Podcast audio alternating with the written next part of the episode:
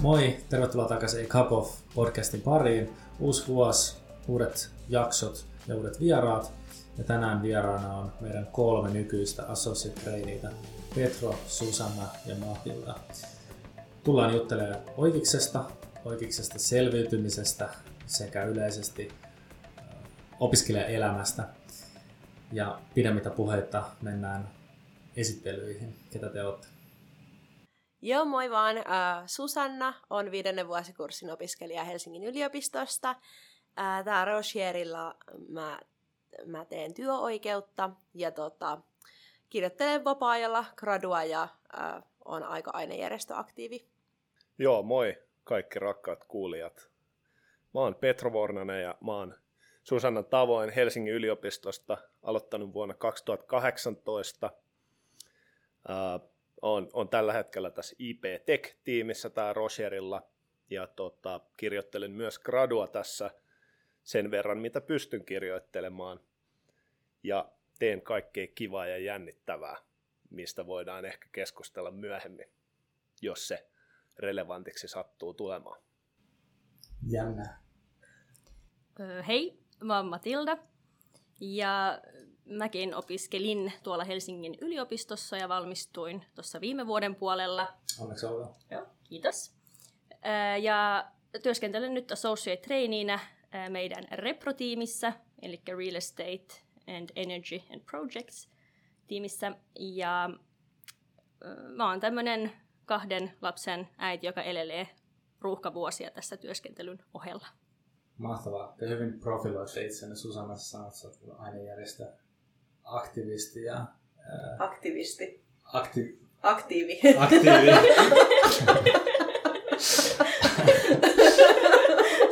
Joo, ei, melkein sama.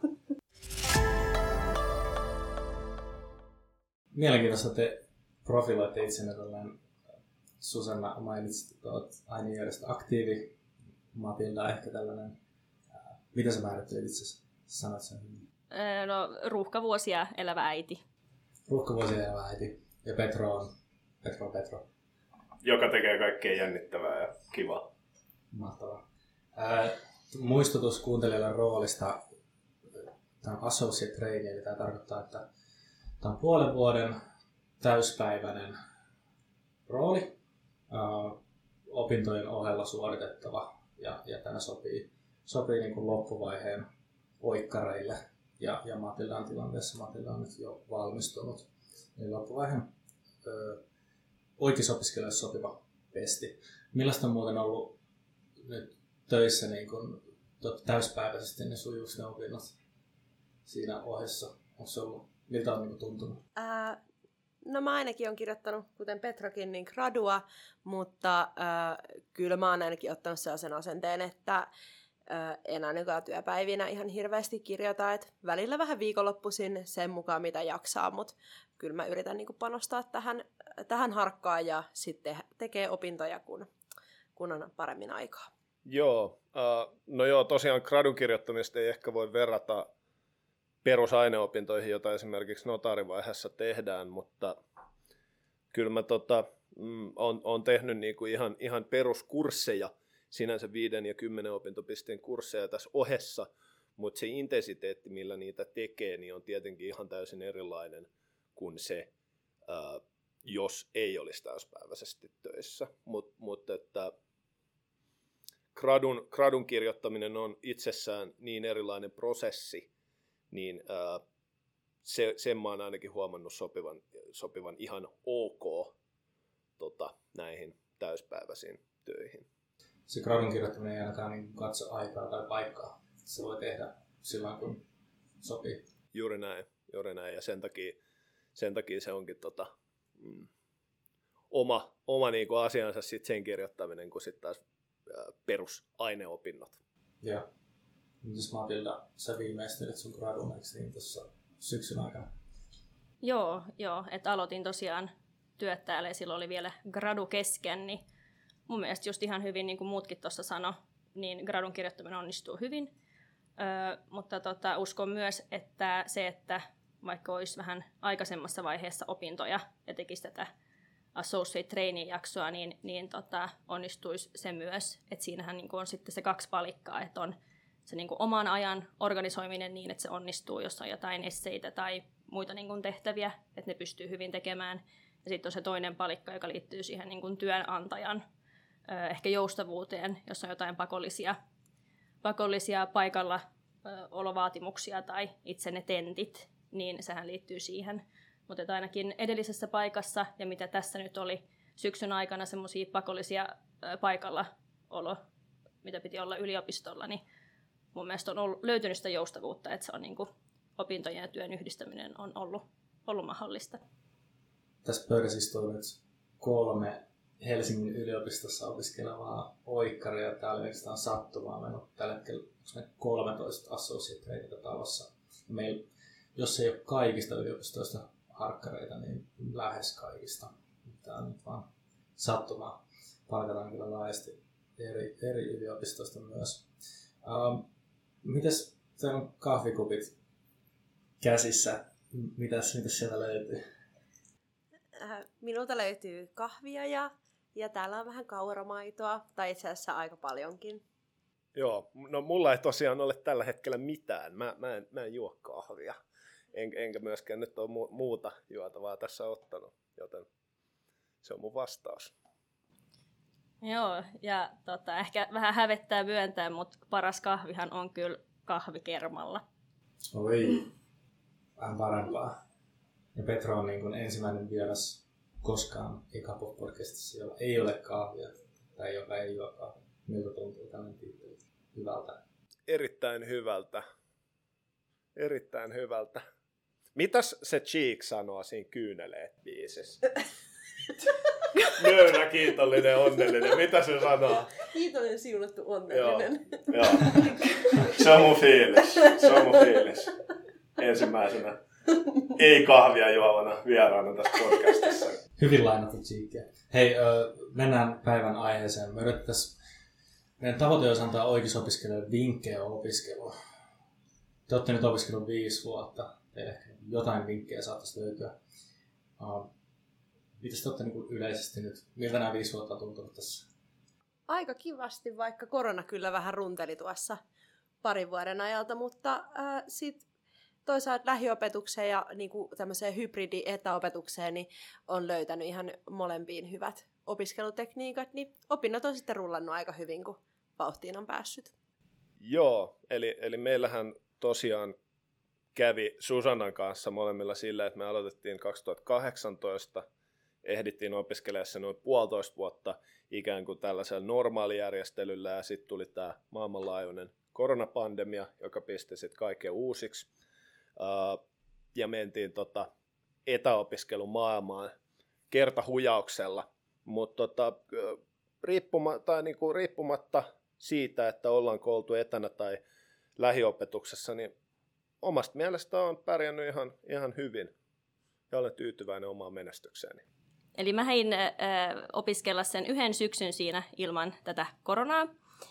Ja, ja tota, sitten hän se oman elämäntilanteen takia, niin sehän vaikutti aika, aika drastisestikin siihen, että miten pysty, pysty niin kuin yhteensovittaa sitten sitä korona-arkea siihen opiskeluun. Mutta tota, nyt näin jälkeenpäin, niin vaikka se on ollut intensiivistä aikaa nämä, nämä vuodet tässä, niin ihan, ihan hyvin kuitenkin tuntuu, että kaikki sitten loppujen lopuksi rullasi ja, ja sai kaiken niin kuin maaliin. Koronasta on selvitty. Hyvä näin. Onko se oikeasti myös neljä periodia? Joo, Joo. plus kesä. Plus kesä. Ja, ja sitten jos miettii kurssien valintaa, niin oletteko te mennyt ihan niin kuin normaalissa syklissä? Kuinka helppoa se on? Pitääkö, se, pitääkö siinä niin kuin itse kuinka paljon valita niitä kursseja tai onko siihen liittyen jotain? Notaarishan on niinku tämmöinen putki tai tämmöinen suositeltu suorittamisjärjestys, niin mun mielestä sen saa tehtyä aika, aika kivasti tota, kun menee vaan sen putken mukana ikään kuin, mutta sitten ehkä maisterissa täytyy valita, ja tietty notaarivaiheessakin jonkun verran niitä vapaa-valintaisia, mutta kyllä ne aika sille itsestään tulee. En, en mä ainakaan itse hirveästi pohtinut, että mikä olisi uran kannalta sille kiinnostavaa jossain määrin sille aikataulullisista syistä käynyt jotkut kurssit ja sitten jotkut ihan vaan silleen, että et on kiinnostanut, niin ei ole mitään suurta suunnitelmaa tässä ainakaan itsellä ollut, mutta vahva suositus sitten kuuntelijoille ää, käytännön taidot kursseille. Ne on tosi hyviä. Niin. Ja missä vaiheessa aloitetaan? Ää, maisterivaiheessa tulee kaiken maailman käytännön taidot sopimusoikeuskäytännössä ja tämän tyyppisiä, niin niistä on ihan hirveästi apua sitten, ää, kun siirtyy työelämään. Ja, eli ensimmäiset muutamat vuodet voi oikeastaan mennä sen vähän niin normaalin putken mukaan ja ottaa niitä kursseja, joita ehkä suositellaan. Ja sitten sit voi alkaa itse valikoimaan sen jälkeen vähän ja mitä tietysti lähemmäs mennään valmistusta. Joo, joo tietenkin, että tämähän on ö, hyvin riippuvasti myös yliopistosta, että et me ei tietenkään osata sanoa, että miten, miten muissa yliopistoissa asiat menee, mutta ymmärtääkseni tota, ö, on, on ikään kuin samanlainen lähestymistapa kuin Helsingin yliopistossa muillakin yliopistoilla. Ja, ja no, pakko sanoa myös, että ne käytännön kurssit on oikein, oikein näppärä tapa päästä käytäntöön kiinni. Ja tota, ne on usein myös mm, järjestetty yhteistyössä eri asianajotoimistojen kanssa ainakin muutamia kursseja, niin tota, se on, se on myös tapa kuin nähdä sitä mahdollista työnantajakenttää siltä osin. Oikein iso suositus sille. Jep, ja saa vähän ehkä silleen, jos on vaikka harkkoja jossain vaiheessa opiskelua tulossa, niin sit saa semmoiset peruspalikoita vähän niin kuin sieltä myös niin kuin akateemisen maailman puolelta, niin ei ole ihan tavallaan peukalo keskellä kämmentä, kun menee ensimmäisiin harkkoihin. Joo, ja sitten tota, te puhuitte just tästä putkesta, niin mun mielestä se on tosi, tosi hyvä pohja niin kun lähteä rakentamaan niitä, niitä omia opintoja, ja suositellaankin, että mennään sen niin kun putken kanssa. Ö, mutta tota, ö, kuitenkin, jos niin on kiinnostunut, että haluaa tehdä vaikka vähän nopeammin niitä opintoja tai muutamia kursseja lisää tai näin, niin, niin tota, suosittelen, että voisi mennä syventämään opintoneuvontaan ja keskustella, että miten pystyy sitten niin kuin yhdistelemään kursseja sillä lailla, että ehkä saa nopeammin niitä opintoja tehtyä. Ja sitten vielä mitä tuossa Susanna ja Petrokin sanoi noista käytännön taidot kursseista, että niin kuin maisterivaiheen opintoja, niin se on myös mahdollista, että voi tehdä jo niitä valinnaisia maisteriopintoja, vaikka ei ole vielä sitä kanditutkintoa tehty. Eli näin ainakin mä tein jo silloin ensimmäisenä syksynäkin jo, että teki jo valinnaisia maisteriopintoja, ja ne saa sitten liitettyä niin kuin sitten siihen tutkintoon niin kuin myöhemmässä vaiheessa. Et sekin on hyvä tietää, että niitä voi niinku yhdistellä kandi- ja maisteriopintoja jo ihan niinku alkuvaiheessa, jos, jos niin kokee, että haluaa tehdä. Joo. No sitten kun te lähdette valitsemaan niitä niin valinnaisia kursseja, niin millä perusteella te mietitte niitä? Onko ne niin, että ne on kiinnostavia kursseja vai että se on hyvä proffa?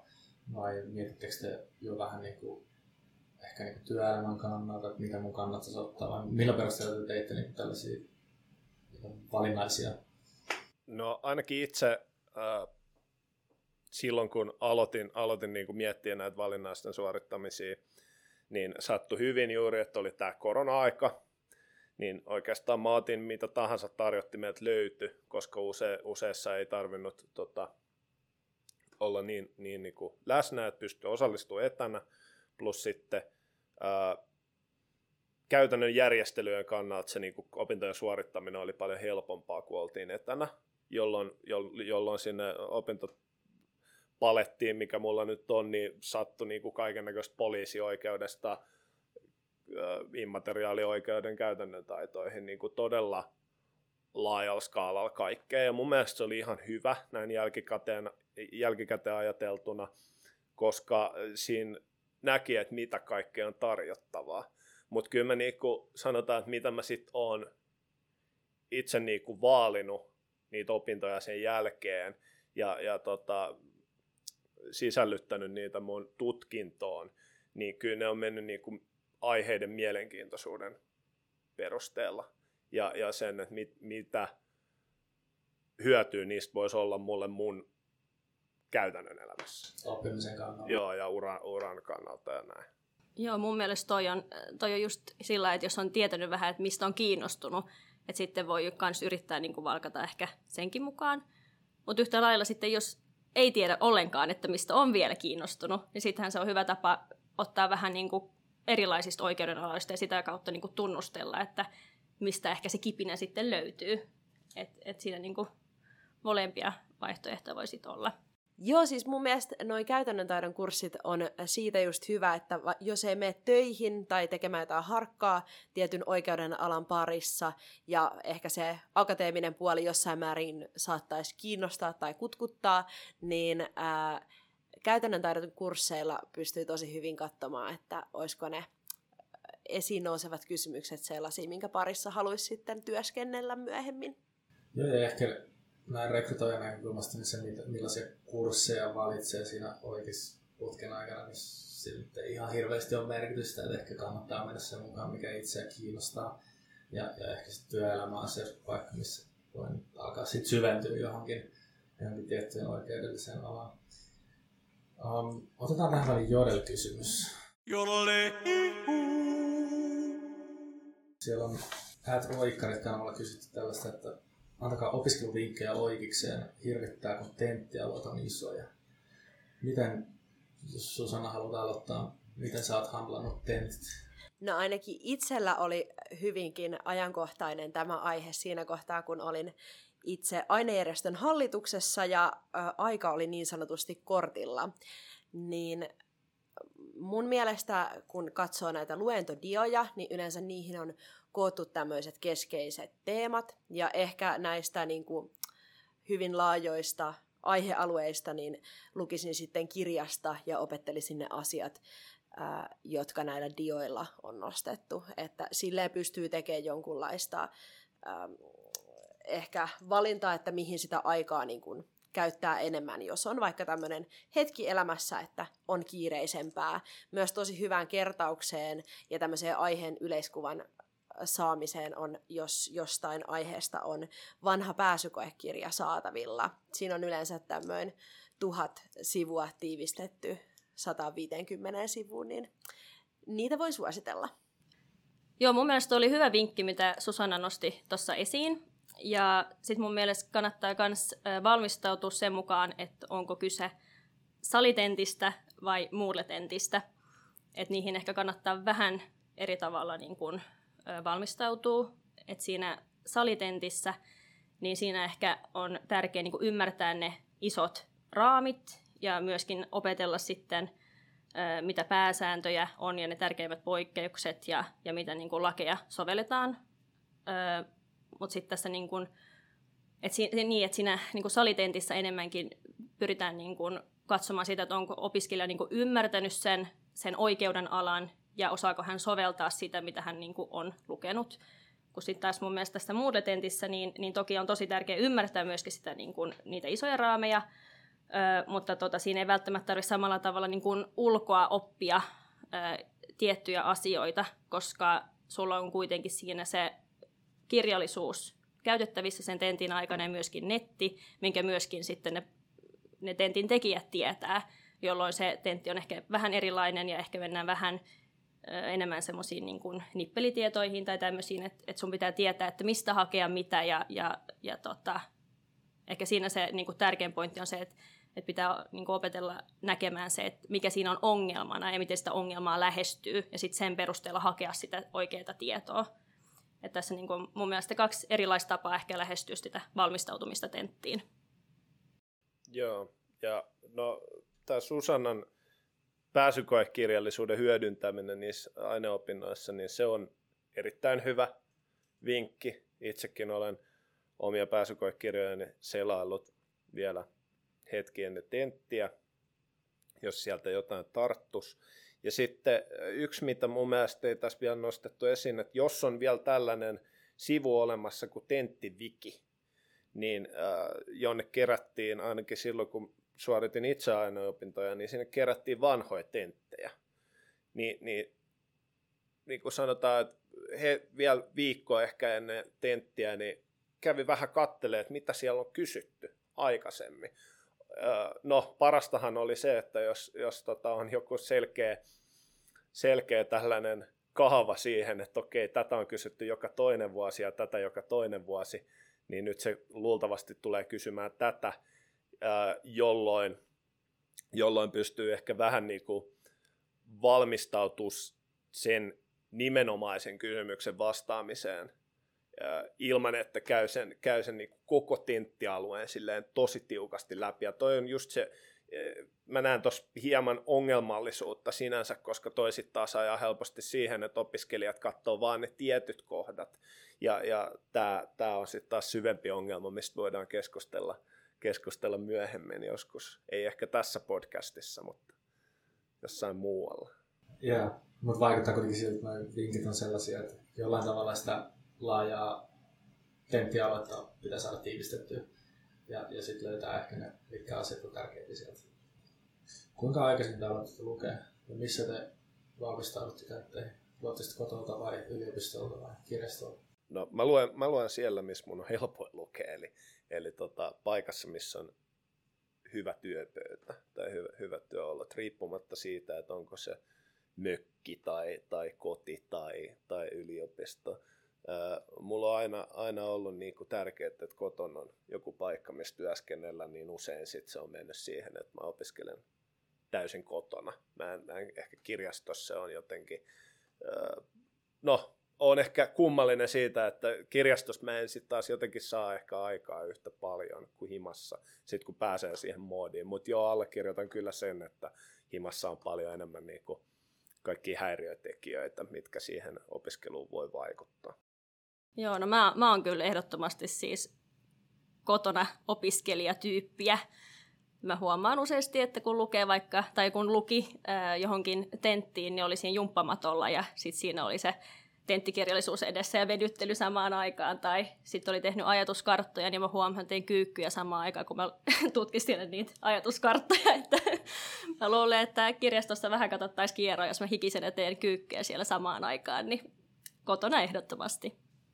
Joo, ja sitten palatakseni tähän toiseen kysymykseen, että kuinka aikaisin mä aloitin lukemaan, niin siitä on tosiaan jonkin verran aikaa, kun mä oon niin tenttiin tenttiin lukenut, mutta muistan kyllä silloin perus aineopintojen aikaan. Sitten kun se yksi tentti saatiin alta pois, niin kuukauden päästä oli seuraava. Ja, ja sitten siihen aloitettiin valmistautua ehkä pari päivää sen edellisen tentin jälkeen. Ja sitten tietenkin se niin kuin intensiteetti muuttui aina, mitä lähemmäs sitä tenttiin mentiin. Ja, ja jotkut tentit sitten taas oli sellaisia, että ne meni vähän vähemmän lukemisella ja jotkut sitten vaati vähän enemmän, mutta kaikesta on selvitty. Joo, itsellä ei ole ehkä tämä ergonomisin työpiste. mä rakennan siis noin kymmenestä tyynystä mun sänkyy selkänojan, sitten mä laitan peiton mun jalkojen päälle ja sitten mulla on läppäri siinä polvien päällä. Ja tässä mä luen ja siinä on tosi mukavaa. Ja tota, toi panos, ajallinen panostaminen riippuu tosi paljon siitä, että mitä muuta ehkä elämässä tapahtuu. Ideaaleinhan olisi se, että lukisi sen 50 sivua päivässä joka päivä ja arkena ja sitten olisi ehkä se tuhat sivua kahlattu. Mutta aina ei elämä mene näin, etenkin jos ä, ainejärjestössä istuu hallituksessa. Johonkin luetaan enemmän, johonkin vähemmän ja näin se nyt vaan menee. Joo, juuri näin ja itsekin no, entisenä ainejärjestöaktiivina just tämä, että et välillä pitää priorisoida jotain muutakin, tai välillä on pitänyt priorisoida jotain muutakin kuin niitä opintoja, koska, koska tota, ainejärjestötoiminta on kiva ja hauskaa, suosittelen kaikille. Niin tota, jotkut kurssit tai jotkut tentit on sitten menty vähän niin kuin, miten se, kehtaako mä sanoa, että lukematta? Ei nyt ehkä lukematta, mutta ö, vähemmän intensiivisellä lukemisella. Joo, sanotaan näin. Vähemmän intensiivisellä lukemisella. Bare minimum. Just se näin. Just näin. Just näin. Ja, ja sitten se voi käydä aina uusimassa. Sehän siinä on hienointa, että aina voi käydä uusimassa, jos ei sitten ole tyytyväinen siihen omaan työpanokseensa sen tenttikerran osalta. Mutta mulla ainakin on ollut semmoinen mentaliteetti, että joskus jos elämässä on vaan ollut äh, ehkä kiireisempää aikaa, niin se on myös ihan ok, että joku aihe nyt vaan valitettavasti menee niin kuin rimaa hipoen ja mä oon ihan tyytyväinen siihen läpimenisuoritukseen, eikä aina tarvi niin kuin siihen vitoseen tähdätä, että se riippuu niin paljon, että mitä elämä heittää eteen. Joo, ja jos työelämän kannalta miettii noita arvosanoja, niin meillä nyt ei ainakaan ne keskiarvot tai arvosanat tietystä kursseista, niin kuin, niillä on aika pieni painoarvo, että se on se kokonaisuus, mitä, mitä me katsotaan. Ja itse asiassa, jos tämä kiinnostaa, niin meillä on aikaisemmin tehty jaksokin. En muista jakson numeroa, mutta se oli, taisi olla jakso numero kaksi. Ää, niin sieltä voi tarkemmin miettiä ja, ja kuunnella tavallaan meidän kriteereitä. Jolle. Mitäs niin kuin muuten sit opiskelijan elämä, mitä muuta te ajattelette siitä tai vinkkejä antaisitte?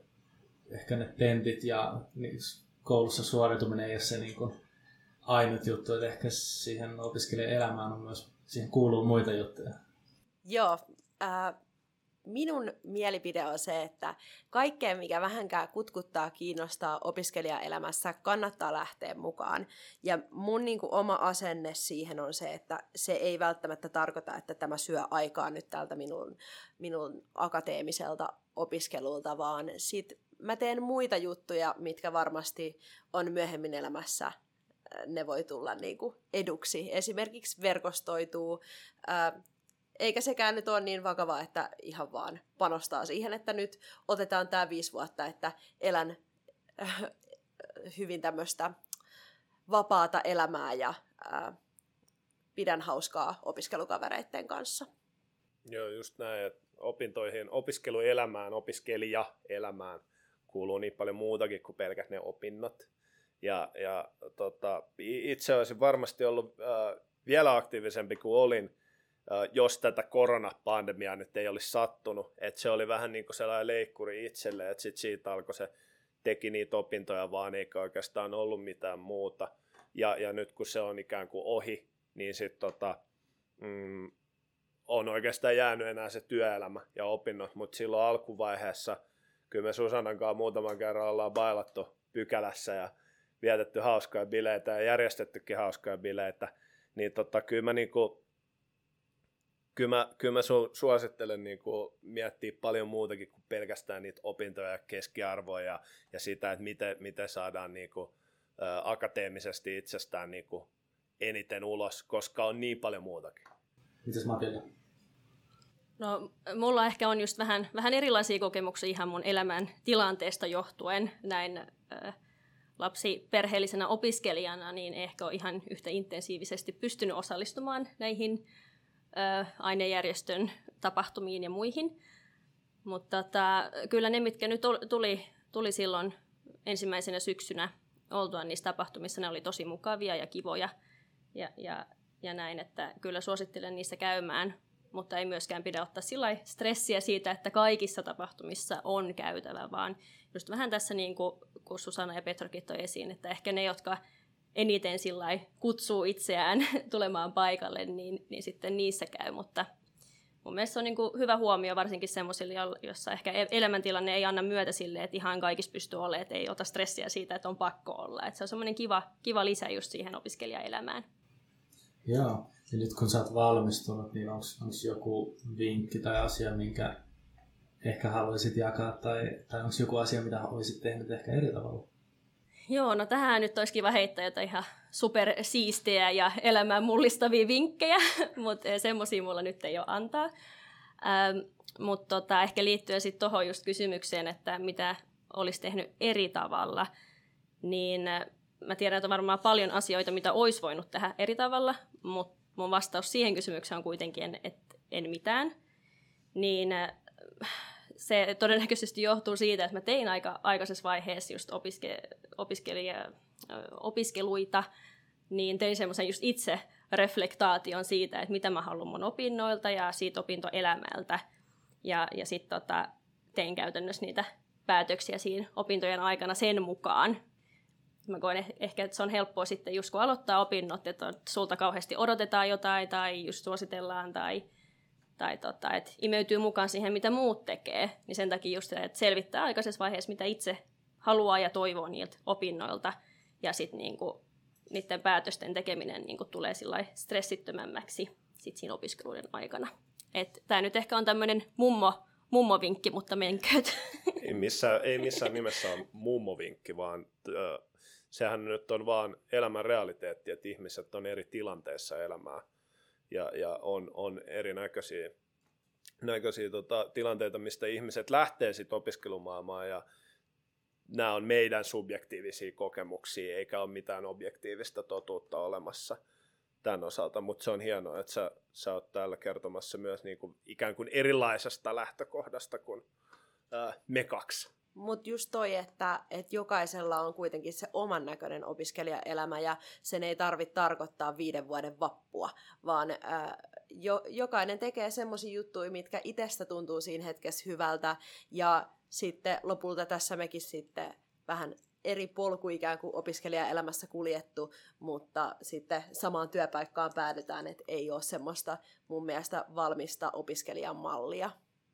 Joo, eli just tämä, niin kuin, että se että itse reflektoi sitä, että mitä toivoo niin opinnoilta, niin se on just tärkeää, mitä mekin kaikki tässä kolme nyt ollaankin tehty. Niin. No viimeisenä kysymyksenä tällainen, että onko jotain, mitä olisitte toivonut tietävänne, kun aloititte oikeuksessa? Mitä kaikkea se pitää sisällään. On ollut niin paljon kaikkea hienoa ja kivaa ja jännittävää, että ei kaikkeen edes pysty ensinnäkään lähteä mukaan, mutta ei myöskään pysty suunnittelemaan sitä, että mitä haluaa tehdä. Ja se on, jos, jos haluaa vaikka tehdä täyspäiväisesti töitä ja sitten olla esimerkiksi vaikka Speksissä mukana ja kirjoittaa graduja ja kirjoittaa artikkeleita ja kaikki, niin ei se, sitä ei ole niin kuin mahdollista tehdä, koska kaikilla on vain 24 tuntia kellos loppujen lopuksi. Ni, niin olisi, olisi ollut kiva tietää vähän enemmän. Mulla vielä kävi sillä, että mä en saanut sitä niin sanottua varjo-opinto-opasta, missä kerro, olisi kerrottu näistä jutuista, mitä kaikkea pystyy tehdä, että olisi vähän voinut valmistautua, mutta sitten taas omalla tavallaan se toi sellaista kivaa jännitystä siihen, että mitäs huomenna tapahtuu ja mi, mitäs täällä oikeasti pystyy kaikkea tekemään. Eli, niin. Mun ehkä oma ajatus oli, kun oikeiksessa aloitin, miten paljon tulen äh, lukemaan ja miten äh, hienosti suoritan aina kaiken. Mutta ehkä jotenkin sellainen, että aina sitä mailaa ei tarvitse puristaa ihan niin lujaa, että kyllä tässä kaikki niinku, äh, valmistuu ja tota, äh, työelämään pääsee, että et ihan, ihan silleen vaan go with the flow. Hyvä. Näihin on ensin hyvä lopettaa tämän päivän jakso. Kiitos Matilda, Petro ja Susanna. Kiitos hei kuulija, kun viihdyt meidän seurassa loppuun asti. Helmikuussa tulee taas uusi jakso uudella teemalla ja uusilla vierailla. Ja kannattaa pysyä kuulolla. Ja jos et vielä seuraa meidän somea, niin se kannattaa ottaa haltuun. Me julkaistaan siellä Roskiksen rekryistä ja tapahtumista ja toki aina tästä uudesta podcast-jaksosta löydät meidät Instagramista Roger Finland nimellä. Tsemppiä kaikille kevään opintoihin ja palataan asiaan. Moi moi! Moikka! Moikka. Moi moi!